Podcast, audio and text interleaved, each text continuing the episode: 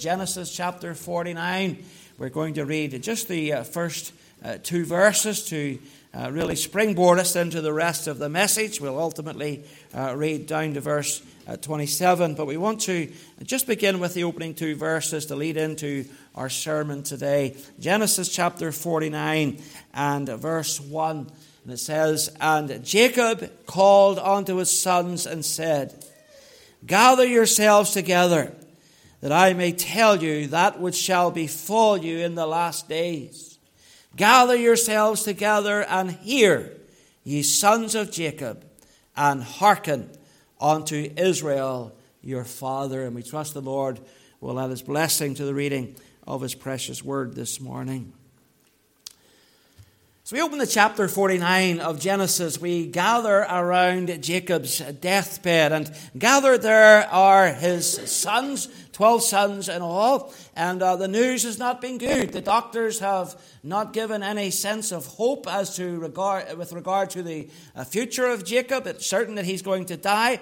And so you can imagine the scene if you've been there and you've uh, had that uh, opportunity to stand around the uh, deathbed of a loved one. You know, you begin to speak in whispered tones one to another uh, about what the future holds and how life is going to be without him. And so that's what you see here. Basically, the sons are gathered they're wanting to hear from their father. They're looking for his blessing.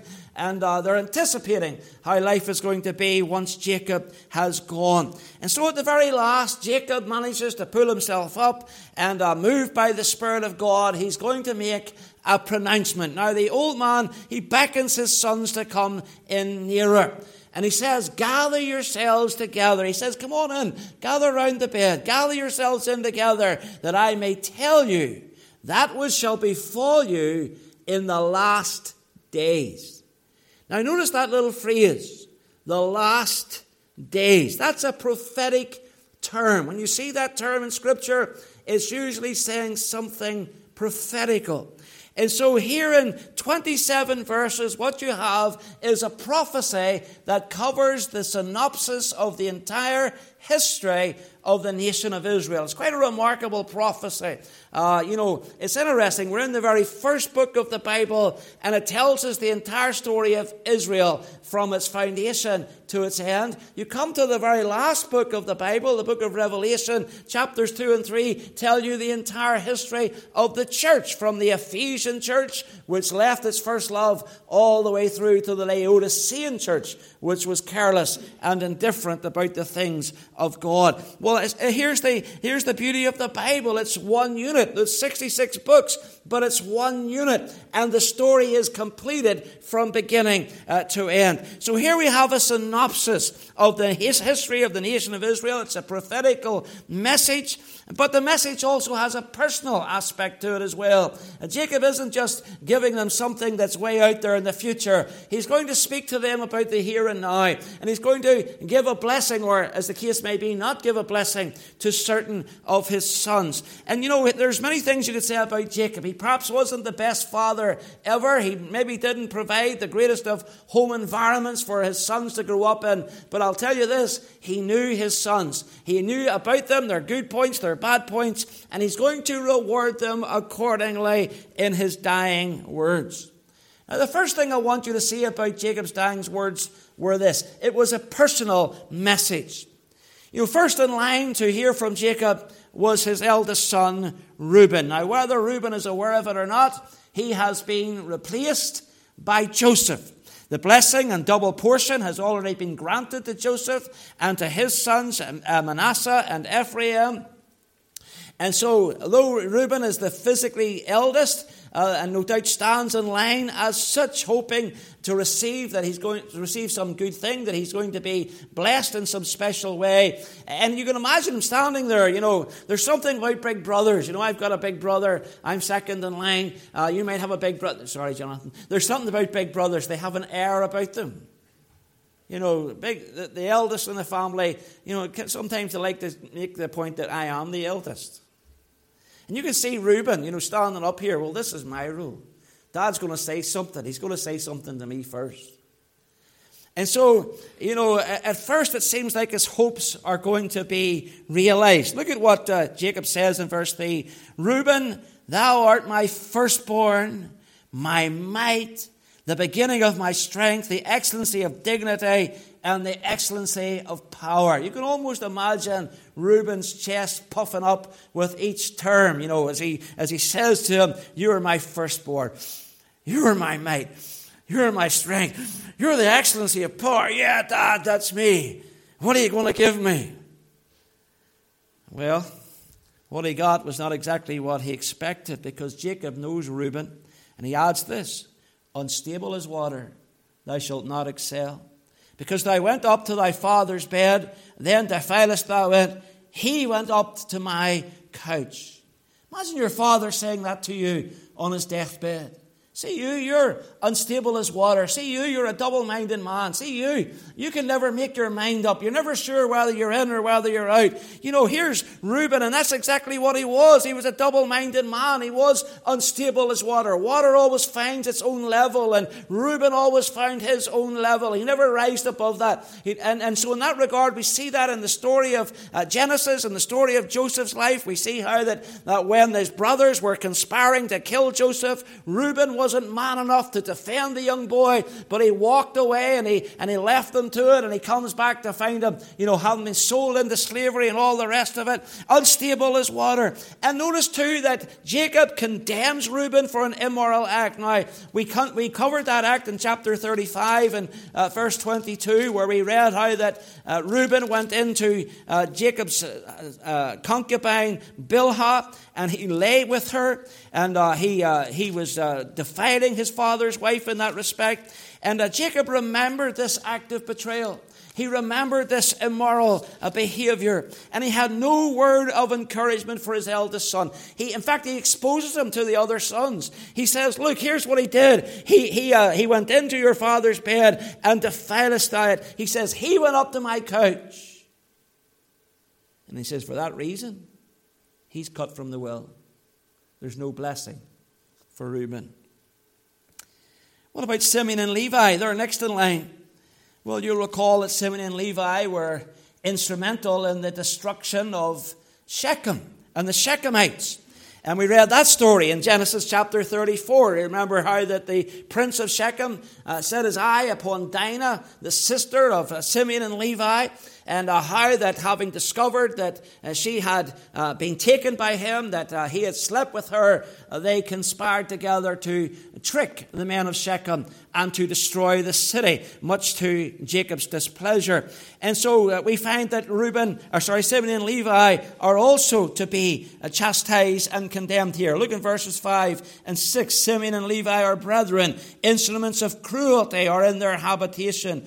O my soul, come not thou into their secret, unto their assembly. Mine honor be not thou united. For in their anger they slew a man, and in their self will they digged down a wall. Cursed be their anger, for it was fierce, and their wrath, for it was cruel. I will divide them in Jacob and scatter them in Israel.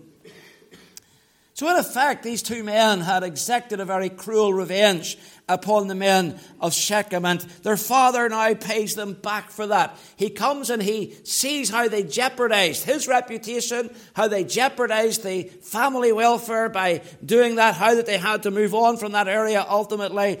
And so consequently, we're told that uh, Simeon is, uh, is going to be judged and, and uh, Levi is going to be judged. They're going to be divided and Jacob, scattered within uh, Israel. And that's exactly what happens.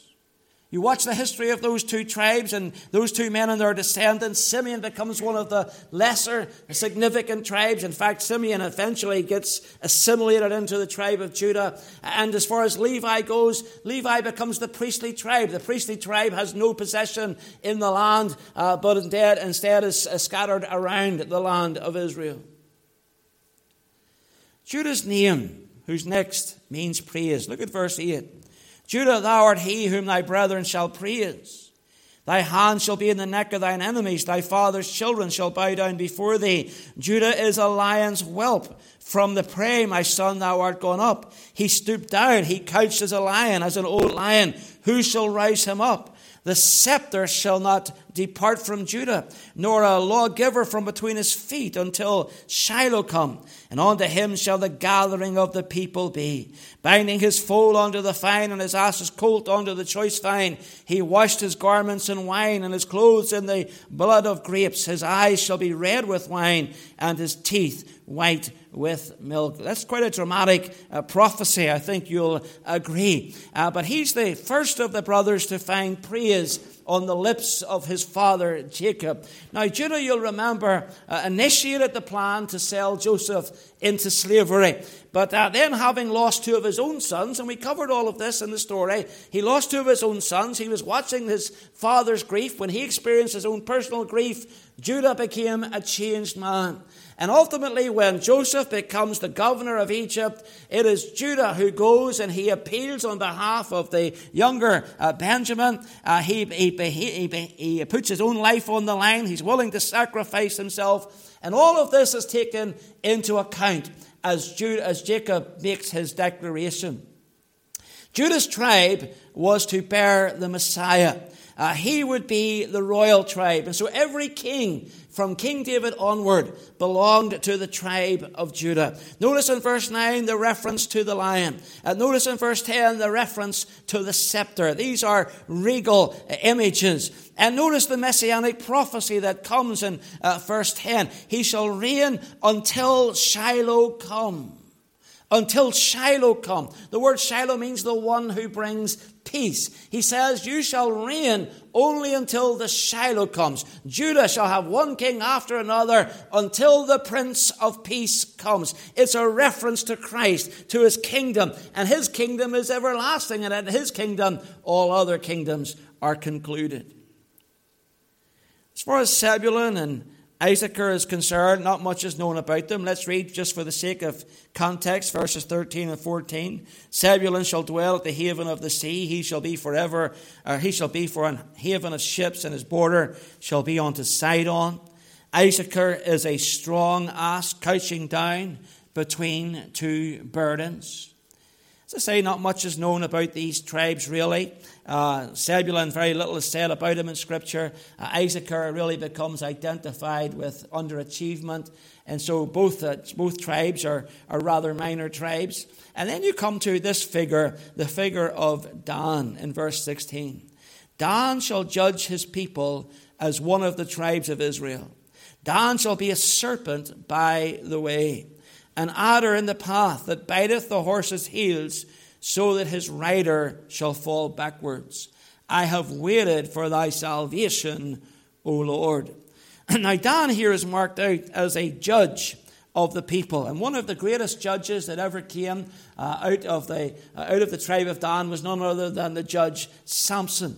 But Dan had a, a, downside. And here was his downside. It says he shall be a serpent by the way. And the serpent in Scripture is always indicative of Satan. It's always a pictorial of Satan. And so sadly, Danite history is one of sin and of idolatry in particular. And I want you to notice that having raised this specter of sin and idolatry in Israel, and having identified the work of the serpent in the midst, notice what Jacob says in verse 18 I have waited for thy salvation, O Lord. Now, this is really a critical verse because the word salvation is the Hebrew word Yeshua. That's the name of Jesus. Right there in the first book of our Bible, Jesus is named by name. Here is Jacob on his deathbed, and this is his profession. He says, All my life I have been waiting for Jesus. I have been waiting for the Messiah uh, to come. This is a, a, remarkable thing when you consider where it's placed in Scripture. He's waiting for the Lord to deal with the issues of sin. He's waiting for the Lord to deal with the idolatry of Dan and of the human heart. He's waiting for the Lord to deal with Satan as the enemy of our souls. Then in verse 19, Gad is told that troop shall overcome him, but he shall overcome at last. The tribe of Dan dwelt separately from the other tribes of Israel. Uh, they, they, they uh, lived on the east side of Jordan, and consequently, they were exposed to the enemies of Israel first beyond uh, the other, uh, other tribes. And so, in that respect, being more susceptible to attack, uh, history records that they were often engaged in conflict, but that they were very often victorious in conflict. They were very able fighters. Asher, verse 20, is a baker. Out of Asher his bread shall be fat. He shall yield royal dainties. This is the tribe that, again, that doesn't have a great deal of significance in the history of Israel, but it is a tribe that is known for its bakery. It was known for its uh, produce of oil. And then you get to the next tribe, Naphtali. Naphtali is a hind let loose. He giveth goodly words. And uh, when Canaan was settled, the Naphtalites settled in the mountains northwest of Galilee. And they are therefore described like a hind that was enjoying the freedom of the mountains, that was, you know, bouncing around from place to place along the countryside surrounding northern Israel. And then you come ultimately to, uh, or penultimately to Joseph.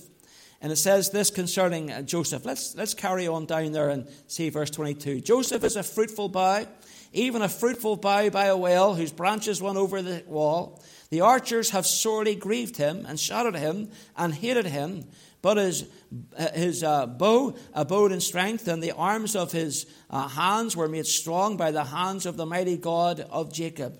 From thence is the shepherd, the stone of Israel even by the God of thy father who shall help thee, and by the Almighty who shall bless thee with blessings of heaven above, blessings of the deep that lieth under, blessings of the breast and of the womb. The blessings of thy father have prevailed above the blessings of my progenitors unto the utmost bound of the everlasting hills. They shall be on the head of Joseph and on the crown of the head of him that was separate from his brethren. How do you think Reuben felt when he heard those words? you know, he's standing there getting all puffed up, and then the Lord says, or Jacob says, Unstable as water, thou shalt not excel. And he comes now to Joseph, and he has this glowing blessing uh, resting upon Joseph. And one word sums up Joseph, and that's the word fruitful. Despite all the obstacles of his life, despite all the opposition, the persecution, despite everything that his brothers threw at him, he came out in the end triumphant in the Lord, and he is subject to blessing upon blessing upon blessing. That's the truth of a fruitful life. Finally, there's Benjamin. Verse 27 Benjamin shall raven as a wolf. In the morning he shall devour the prey, and at night he shall divide the spoil. He's described as a ravenous wolf one who, dis- who divides the spoils of war. And the tribe of Benjamin also would become mighty warriors. The very interesting thing about uh, the Benjamites is that they trained to battle with their left hand. Uh, you know, they were, what to use a big word, they became ambidextrous. They weren't necessarily born that way, but they uh, came to a place where they could use right hand and left hand, which was critical in battle because most armies, as you can imagine, would fight with their right hand, would be have their swords in their right hand, and would be used to fighting a right-handed soldier. But Benjamin would come at them with the left hand, and this would unsettle the enemy. And consequently, the tribe of Benjamin became mighty warriors. They were tough, they were fearless individuals. So it was a personal message. Now, time prohibits us this morning, but uh, Lord willing, someday I'll come back to this, this one chapter, and we'll go through this in greater detail because it's remarkable when you begin to trace Jacob's prophecy through the various tribal groupings that are mentioned there. Uh, it is most remarkable how accurately these prophecies were fulfilled. It was a personal message, it was a prophetic message. Now, here you have the entire history of Israel in a nutshell. And basically, what you have here is a timeline uh, beginning with the Old Testament, the dispensation of law, leading up to the cross, into the church age with the dispersal of the Jewish people. And then that's followed by the rapture of the church, which we're expecting at any moment. And then after the rapture on earth comes the tribulation. After seven years of tribulation, the Lord returns to earth in his second coming, and his kingdom is established. Now, watch what happens as you, as you, as you take what we already know about these tribes and about Jacob's words to them and see how well it fits with what we know about the story of the nation of Israel. Now, Reuben and uh, Simeon and Levi, they slot in there, right in the Old Testament section. And uh, the history of the nation showed a people who were, like Reuben, Simeon, and Levi, unstable at times. You know, you look into the, into the history of Israel in the Old Testament, it's a history of failure, it's a history of sin, it's a history of, of, of, uh, of, of sometimes great heights but also great lows. And you just look at it and you think, what is wrong with these people? They've been given such a blessing. God has revealed himself to them specifically. Surely they ought to be doing uh, better than this. But their history is one of failure. They engaged in war with surrounding nations, and yet, as uh, seen in the characteristics of the Levites, they were meticulous in the handling of the law. So that's basically that part of Israelite history. Then you come to the next tribe, that's the tribe of Judah. Uh, Judah fits in uh, right at the cross. He pictures Christ's first advent. He also pictures Christ's second advent. He comes as Shiloh. He comes as the Prince of Peace. He comes to make peace between God and man and man and God. And he holds out the possibility of reconciliation by the cross. And uh, he's willing to establish his kingdom if people would uh, but receive him. And yet, what happens at the end of it all? He's put to a cross. And we read that in verse 11 binding his foal unto the fine, and his ass's colt unto the choice vine. Remember what the Lord Jesus did? How that he sent his disciples off to get the colt of an ass, and he was going to make that triumphal entry into Jerusalem. And he rode upon that donkey uh, into Jerusalem and, and uh, what we call a Palm Sunday. And uh, yet, what happens? At the, at the end, he ties up his donkey and he ends up giving himself to the cross. He washed his garments in wine and his clothes in the blood of grapes. But that's not the last you've heard of Jesus because verse 12 tells about his second coming when his eyes shall be red with wine and his teeth white with milk. But that's, we'll leave that for the moment. But understand that Judah portrays the cross. He pictures Christ coming into the world as the Prince of Peace. Well, what happens after the cross? Well, what happens after the cross is very simple. The uh, nation of Israel is judged, uh, and the city of Jerusalem is destroyed. And the emperor Hadrian comes along and he disperses the Jews uh, around the world among the, among the Roman uh, nations. And in that respect, they are portrayed best of all uh, by Zebulun and Issachar, who we said were tribes that were little known of. And that's really what happened to the Jews. They lost their land, they were put out into the four corners of the earth, they were assimilated with other nations, they were, they were here. But, you know, you think about even here in, in, in Northern Ireland, there was, there's been Jews in our land. Now, some of them have done great things, but generally speaking, they're nowhere. Nobody thinks about them, generally speaking. Nobody considers them. They're just there. They're just this quiet presence in the land. And so they are throughout the rest of the world. So they depict the post resurrection Jews dispersed during the church age throughout the nations. Then we come to the next tribe. Who's the next tribe? The tribe of Dan. What do you find with the tribe of Dan?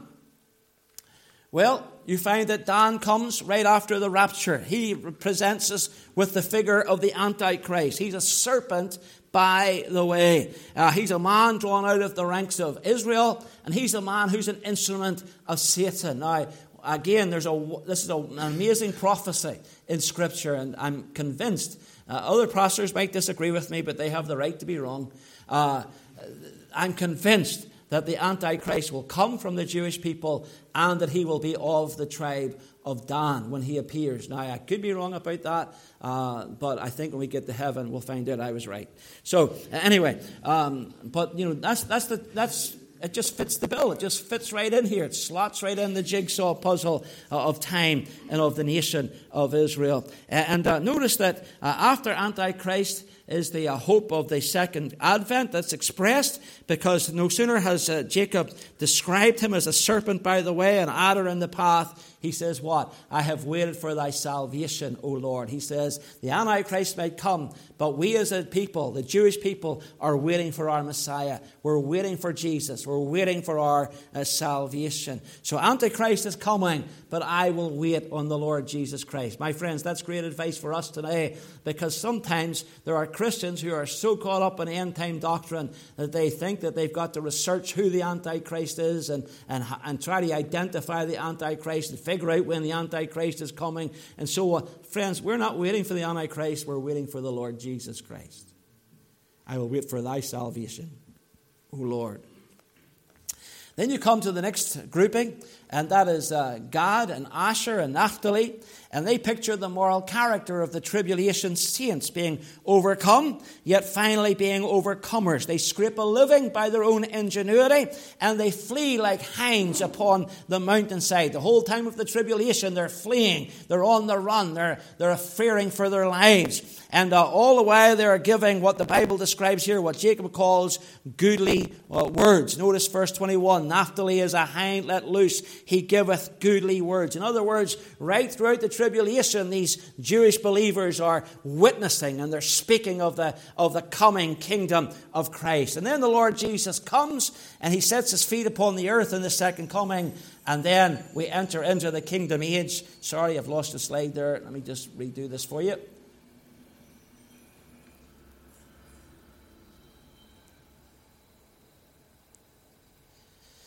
You come into the kingdom age and you have Joseph and Benjamin. Finally, the nation becomes fruitful. And uh, so they picture the triumph of the nation after the second coming of Christ. It's quite remarkable when you see how it fits in with what we understand from the New Testament concerning uh, the ages and concerning the uh, dispensations that are set before us. So it's a personal message that comes in Genesis 49. It's a practical or a prophetical message that comes in Genesis 49, but it's also a practical message.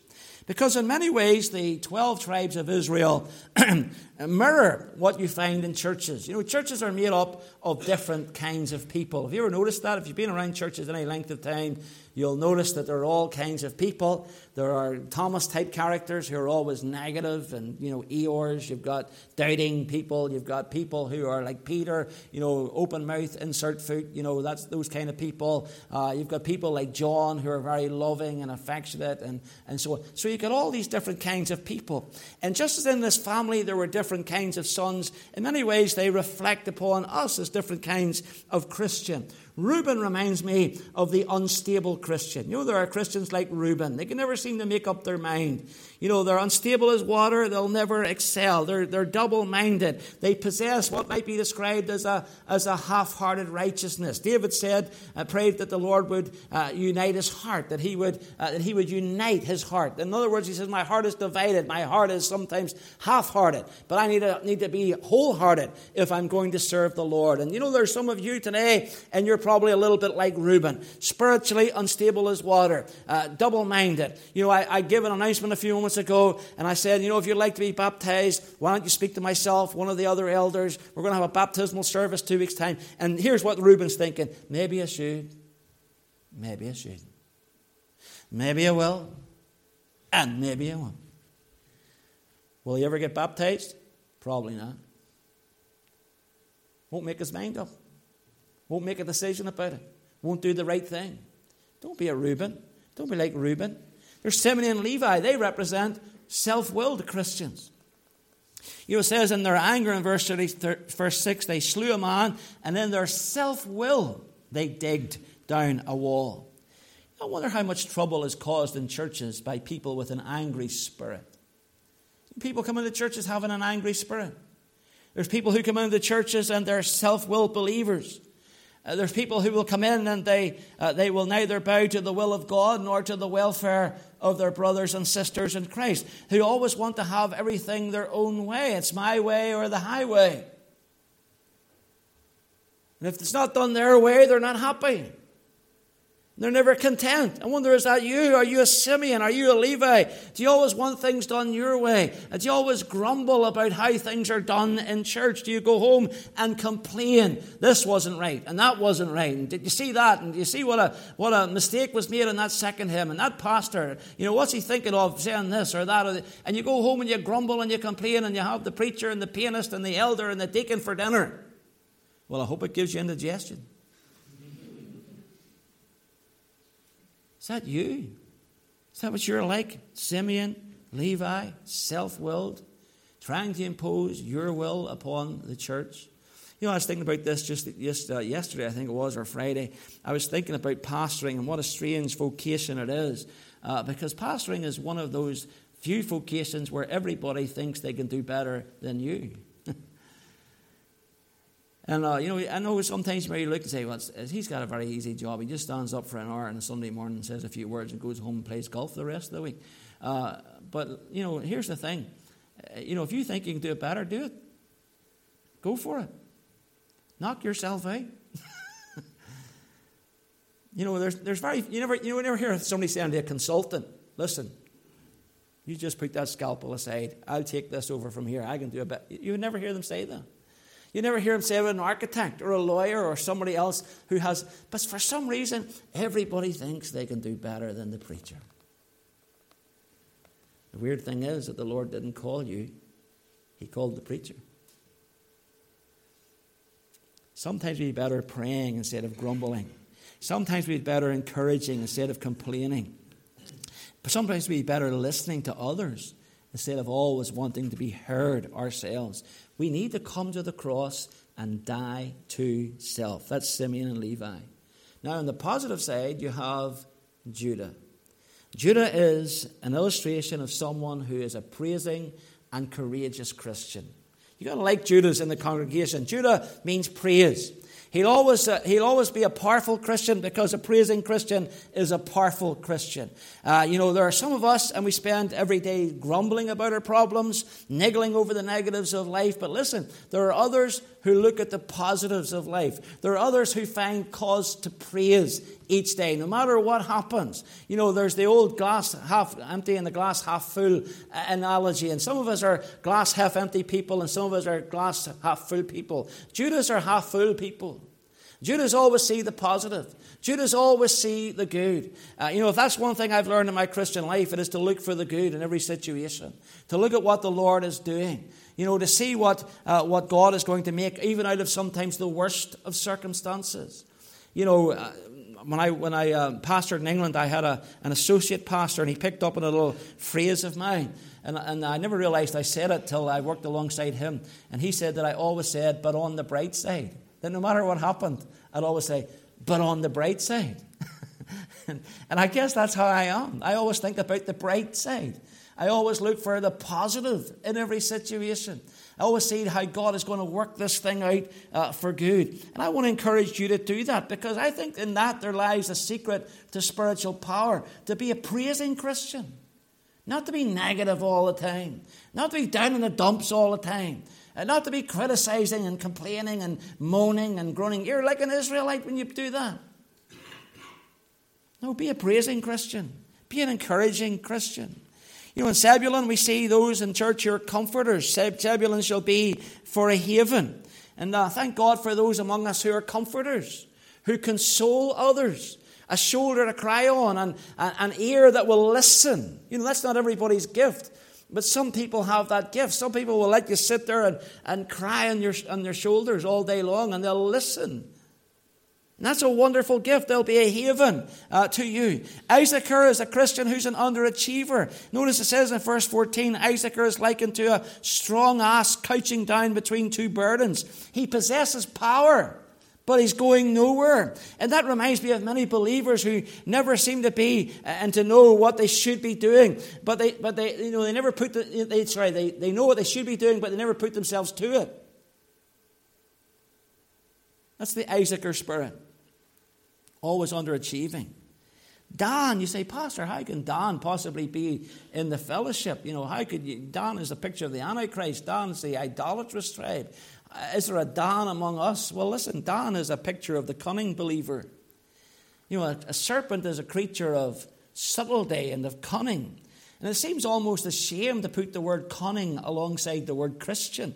But sadly, that describes some people who profess to be uh, Christians. Cunning Christians are those who try to manipulate others.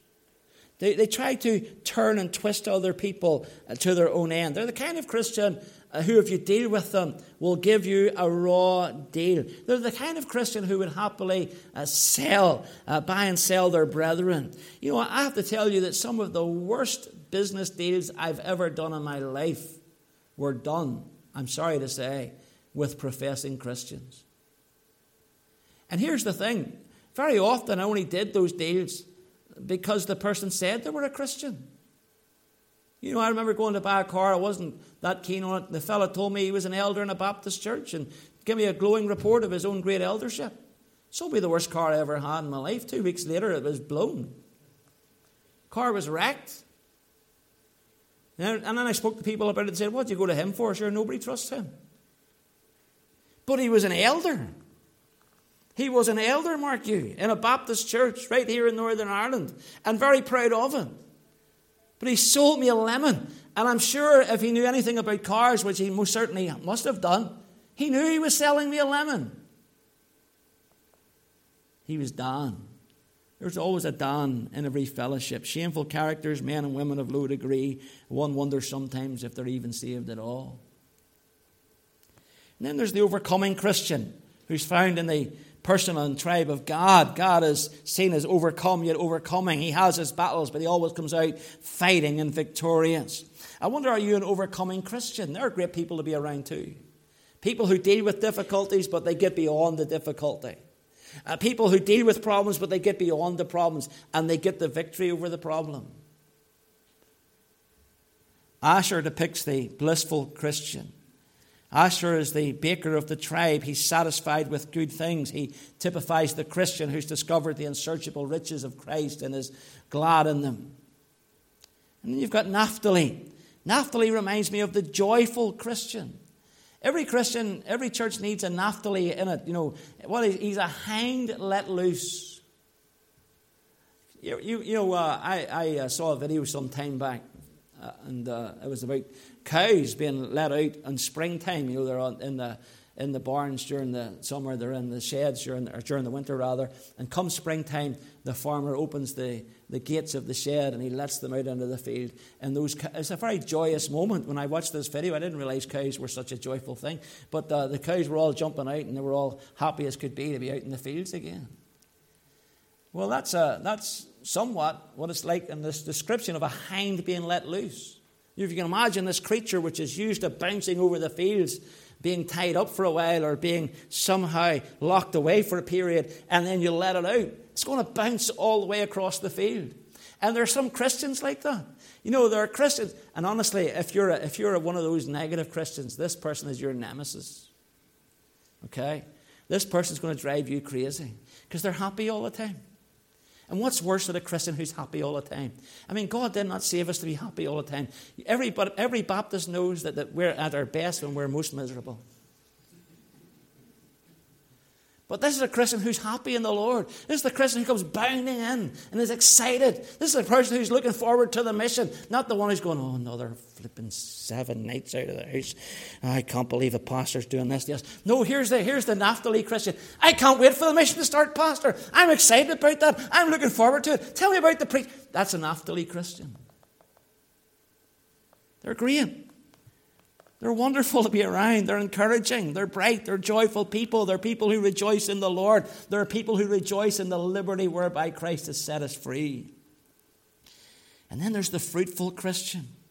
The fruitful Christian is pictured by Joseph. Jesus said, Herein is my Father glorified that you bear much fruit. Joseph's life bore fruit. He brought benefit to others. He brought salvation to Israel. He was persecuted for righteousness' sake, uh, but nevertheless, he was undeterred, and the plan of God in his life laid out before him was fulfilled. He's not put off by criticisms. He's not discouraged. Notice, even though others shoot arrows at him, still he keeps going. That's Joseph Christian. Christian, when all is said and done, will your life have borne fruit for the Lord? There was a lovely, lovely woman, Greg will know her, and Diane will know her, Caroline Borden. Caroline Borden is a woman that you'll probably never meet in your entire life. But she is a fruitful Christian in my view. She's a little woman, she's probably up to my shoulder height, quite a short woman, uh, a very quietly spoken woman, a very humble and unassuming woman. Uh, but my goodness, what a witness that woman is for the Lord Jesus. And, uh, you know, I, have seen her at work. You know, she would, we would knock doors in Dublin, and uh, she, would, she would always ask the people when they came out the door, you'd witness to them. She'd be the silent partner, I'd be doing the witnessing. And she'd always say, end the witness, she'd say, Do you want a Bible? And they'd say, Well, no. And she'd say, Have you ever read the Bible? They'd say, Well, no. She'd say, Well, do you not think you need a Bible? Well, maybe. Well, would you like a Bible? No, I don't really want one. Well, I'll bring one tomorrow morning. Uh, no, but I don't really want one. Okay. Well, do you want the Bible? And she would just stick at it. And she would never give up. She'd just keep going and going. Eventually they'd go, Yes, okay, bring me a Bible. And she'd say, I'll bring that person a Bible tomorrow morning. And she'd bring them a Bible. I remember her being in a, being in a, in a lift with her in a hospital. We were going up to the top floor in a hospital in Dublin. It was me, her, there was a nun, and there was another lady. The lift was going to the top floor, and uh, as, they, as it was going up, the lady looked a little bit disconcerted, and she looked at every one of us. She says, I don't like lifts, they scare me. The nun said, Oh, dear, don't be worrying about that. Think about it this way. As we go up, the closer we, the, the further we go up, the closer we get to heaven. I didn't think anything of it. I thought a two second lift, you know, I'll be out of here and off my way. Caroline, no, you won't. You have to be born again to go to heaven. I mean, she was brilliant. Brilliant. I saw her talking to some kid in the, in, in the street. And the mother, one Sunday morning, I was coming, trained into the church, turning into the car park at church. She was standing talking to a woman in the street, and this little girl. And I spoke to her. I says, Did you know those people? She says, I've never met them before, Pastor. I said, oh, I thought you were, when you were talking to them, you must know them. She says, No. She says, I was just walking past them. And the mother says to the wee girl, Look at the beautiful rainbow. And she says, I just stopped and says, Do you know where the rainbow came from? And the woman says, No. And she says, I began to tell her the story of Noah and told her how she could get saved. You see, that's, that's a fruitful person. That's a Joseph person. That's a person who's on the job. That's a person who's watching out for souls. That's a soul winner. And every church needs Josephs. Every church needs someone who's looking out for someone else and seeking to win someone else to the Lord. And finally, you have a Benjamin. Benjamin depicts the warring Christian. And such was the ferocity of this tribe that on one occasion, get this, they decided to take on the entire uh, nation of Israel, all the other tribes, single handed. They threatened to fight all the other tribes single handed. And I'm sorry to say that's how some Christians are also, constantly warring, constantly fighting, constantly battling with others, rarely gracious, unforgiving in spirit, unrelenting, picking fights, finding faults with others. You know what? Benjamin Christians make the place miserable as much as Judah and Joseph make it a delightful place to be. I wonder have you considered this morning, you know, which kind of Christian are you? Having made these declarations, we read at the end that Jacob gathered up his feet into his bed and yielded up the ghost in verse 33 and was gathered unto his uh, people. His day was done. This is the end of Jacob's story. And I wonder when your day is done and my day is done, will our lives have counted for something? Your life have counted for something? You know, which tribe best represents your character? Which tribe best represents your contribution? You know, someday we're not going to be gathered around Jacob's deathbed, but we will be gathered around the Lord Jesus' judgment seat. And with every bit as much candor and frankness, the Lord Jesus will summarize the value of our lives, the worth of our lives. You see, He's not going to lie about us, He's not going to shy away from telling the truth about us. He's going to lay it out exactly as it was was. He will rebuke the cunning Dans. He will deal with the self satisfied Issachars. He will challenge the self willed Simeons. But he'll reward the Judahs and the Naphtalies and the Josephs among us. At Jacob's bedside, there was both commendation and condemnation. And at Jesus' bedside, or Jesus' throne, sorry, there will be reward and there will be loss of reward. I wonder this morning, can we not be motivated in our hearts to say this? You know, when the last word is said, when I'm on my deathbed and the last word is said by me, and I pass into eternity to gather at the Saviour's feet, to see him on his judgment throne, will I hear from him the words, Well done, and receive his reward? Or will I go there like Reuben, expecting something, but getting nothing in return? May God bless these thoughts to your hearts this morning.